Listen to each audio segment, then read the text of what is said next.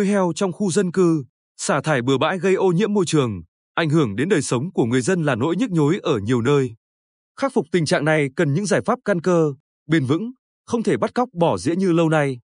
Gần đây, báo Bình Định thường xuyên nhận đơn thư, điện thoại đến đường dây nóng phản ánh về việc nhiều hộ dân đầu tư, mở rộng chăn nuôi heo để phát triển kinh tế. Đáng nói, số hộ này xây dựng chuồng trại chăn nuôi trong khu dân cư mà chưa có hệ thống thu gom, xử lý chất thải đảm bảo kỹ thuật, khiến môi trường bị ô nhiễm, ảnh hưởng cuộc sống của những gia đình lân cận. Từ nhiều năm nay, nhiều người dân ở xóm 3 thôn Tiên Thuận, xã Tây Thuận, huyện Tây Sơn liên tục bị trại chăn nuôi heo của gia đình bà Nguyễn Thị Mai và Tô Thị Liên ở cùng địa phương tra tấn bởi mùi hôi thối nồng nặc, ảnh hưởng xấu đến cuộc sống sinh hoạt và sức khỏe. Theo người dân, hai hộ này mỗi năm nuôi 3 lứa, mỗi lứa lên đến hàng trăm con heo, trại heo lọt thỏm trong khu dân cư nhưng không xây dựng hệ thống thu gom, xử lý phân và nước thải đúng kỹ thuật. Mỗi khi vệ sinh chuồng trại, nước thải và phân heo chảy lênh láng ra ngoài ruộng. Ông Đặng Văn Minh, nhà sát hai trại heo này, than thở, chất thải từ trại heo chảy trực tiếp ra môi trường, bốc mùi hôi thối, ảnh hưởng đến cuộc sống của gia đình tôi và nhiều hộ xung quanh. Tôi đã trực tiếp gặp các gia đình trên để nói chuyện, đề nghị có biện pháp khắc phục, nhưng tình trạng ô nhiễm ngày một nặng nề hơn.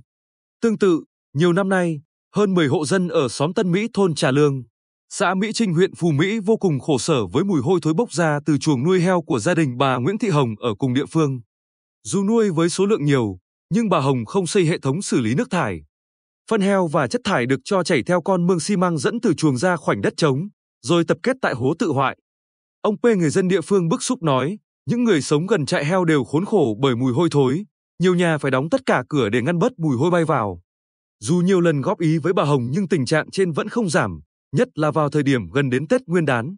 Hộ này nuôi nhiều khiến mùi hôi càng khủng khiếp, khiến nhiều người dân ở đây thường xuyên bị viêm mũi, nhức đầu. Còn tại thôn Tân Hóa Bắc xã Cát Hanh huyện Phù Cát, gia đình ông Võ Trung nuôi heo theo kiểu gia trại, quy mô cả trăm con mỗi lứa nhưng chưa xây dựng hệ thống xử lý phân, nước thải. Khi tắm rửa heo, nước chảy vào đám bào bên cạnh, làm ô nhiễm môi trường.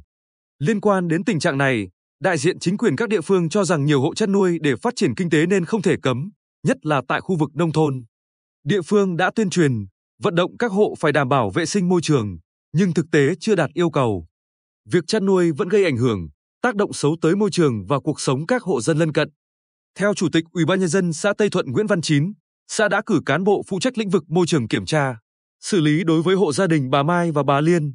Họ cũng đã cam kết có biện pháp xử lý môi trường nhưng đến nay chưa triệt để. Tới đây, địa phương tiếp tục làm việc với các hộ nói trên, đề nghị khắc phục. Nếu họ không thực hiện thì sẽ báo cáo Phòng Tài nguyên và Môi trường huyện xử lý theo quy định pháp luật. Còn ông Nguyễn Văn Thanh, Chủ tịch UBND xã Cát Hanh, cho biết UBND xã sẽ mời hộ chăn nuôi gây ô nhiễm lên làm việc, vận động, tuyên truyền, yêu cầu thực hiện các biện pháp bảo vệ môi trường. Trường hợp hộ này không khắc phục, địa phương sẽ báo cáo huyện, mời cơ quan thẩm quyền cấp trên về kiểm tra, xác định mức độ ô nhiễm để có cơ sở xử lý theo đúng quy định. Về vấn đề trên, theo ông Nguyễn Việt Cường, Chi cục trưởng Chi cục Bảo vệ Môi trường Sở Tài nguyên và Môi trường, hoạt động chăn nuôi gia súc, gia cầm trên địa bàn tỉnh tăng về số lượng, làm tăng lượng chất thải, nước thải ra môi trường. Hiện nay, toàn tỉnh có hơn 60.000 hộ chăn nuôi heo, xây dựng gần 54.000 bioga. Nước thải chăn nuôi hầu hết chưa được xử lý đảm bảo đạt quy chuẩn trước khi thải ra môi trường. Lượng chất thải phần lớn chỉ được ủ sơ bộ rồi tận dụng bón cho cây trồng hoặc thải vào môi trường, gây ô nhiễm. Ông Cường đưa ra giải pháp, do đó, cần ban hành quy định khu vực thuộc nội thành, thị xã, thị trấn, khu dân cư không được phép chăn nuôi, quy định mật độ chăn nuôi cho toàn tỉnh và từng huyện, quy hoạch các điểm chăn nuôi tập trung để từng bước di rời các cơ sở chăn nuôi quy mô lớn, gây ô nhiễm môi trường ra khỏi khu dân cư. Các hộ chăn nuôi trong khu dân cư cần sử dụng chế phẩm sinh học để giảm thiểu mùi hôi, tăng cường phân hủy chất thải. Theo ông Huỳnh Ngọc Diệp, Chi cục trưởng Chi cục Chăn nuôi và Thú y Sở Nông nghiệp và Phát triển Nông thôn, hiện nay, tỉnh chưa quy định khu vực không được phép chăn nuôi. Chi cục đang tham mưu Sở Nông nghiệp và Phát triển Nông thôn xây dựng dự thảo quy định khu vực nội thành, nội thị, khu dân cư không được phép chăn nuôi theo quy định luật chăn nuôi, sau đó trình Hội đồng Nhân dân tỉnh quyết định làm cơ sở xử lý vi phạm.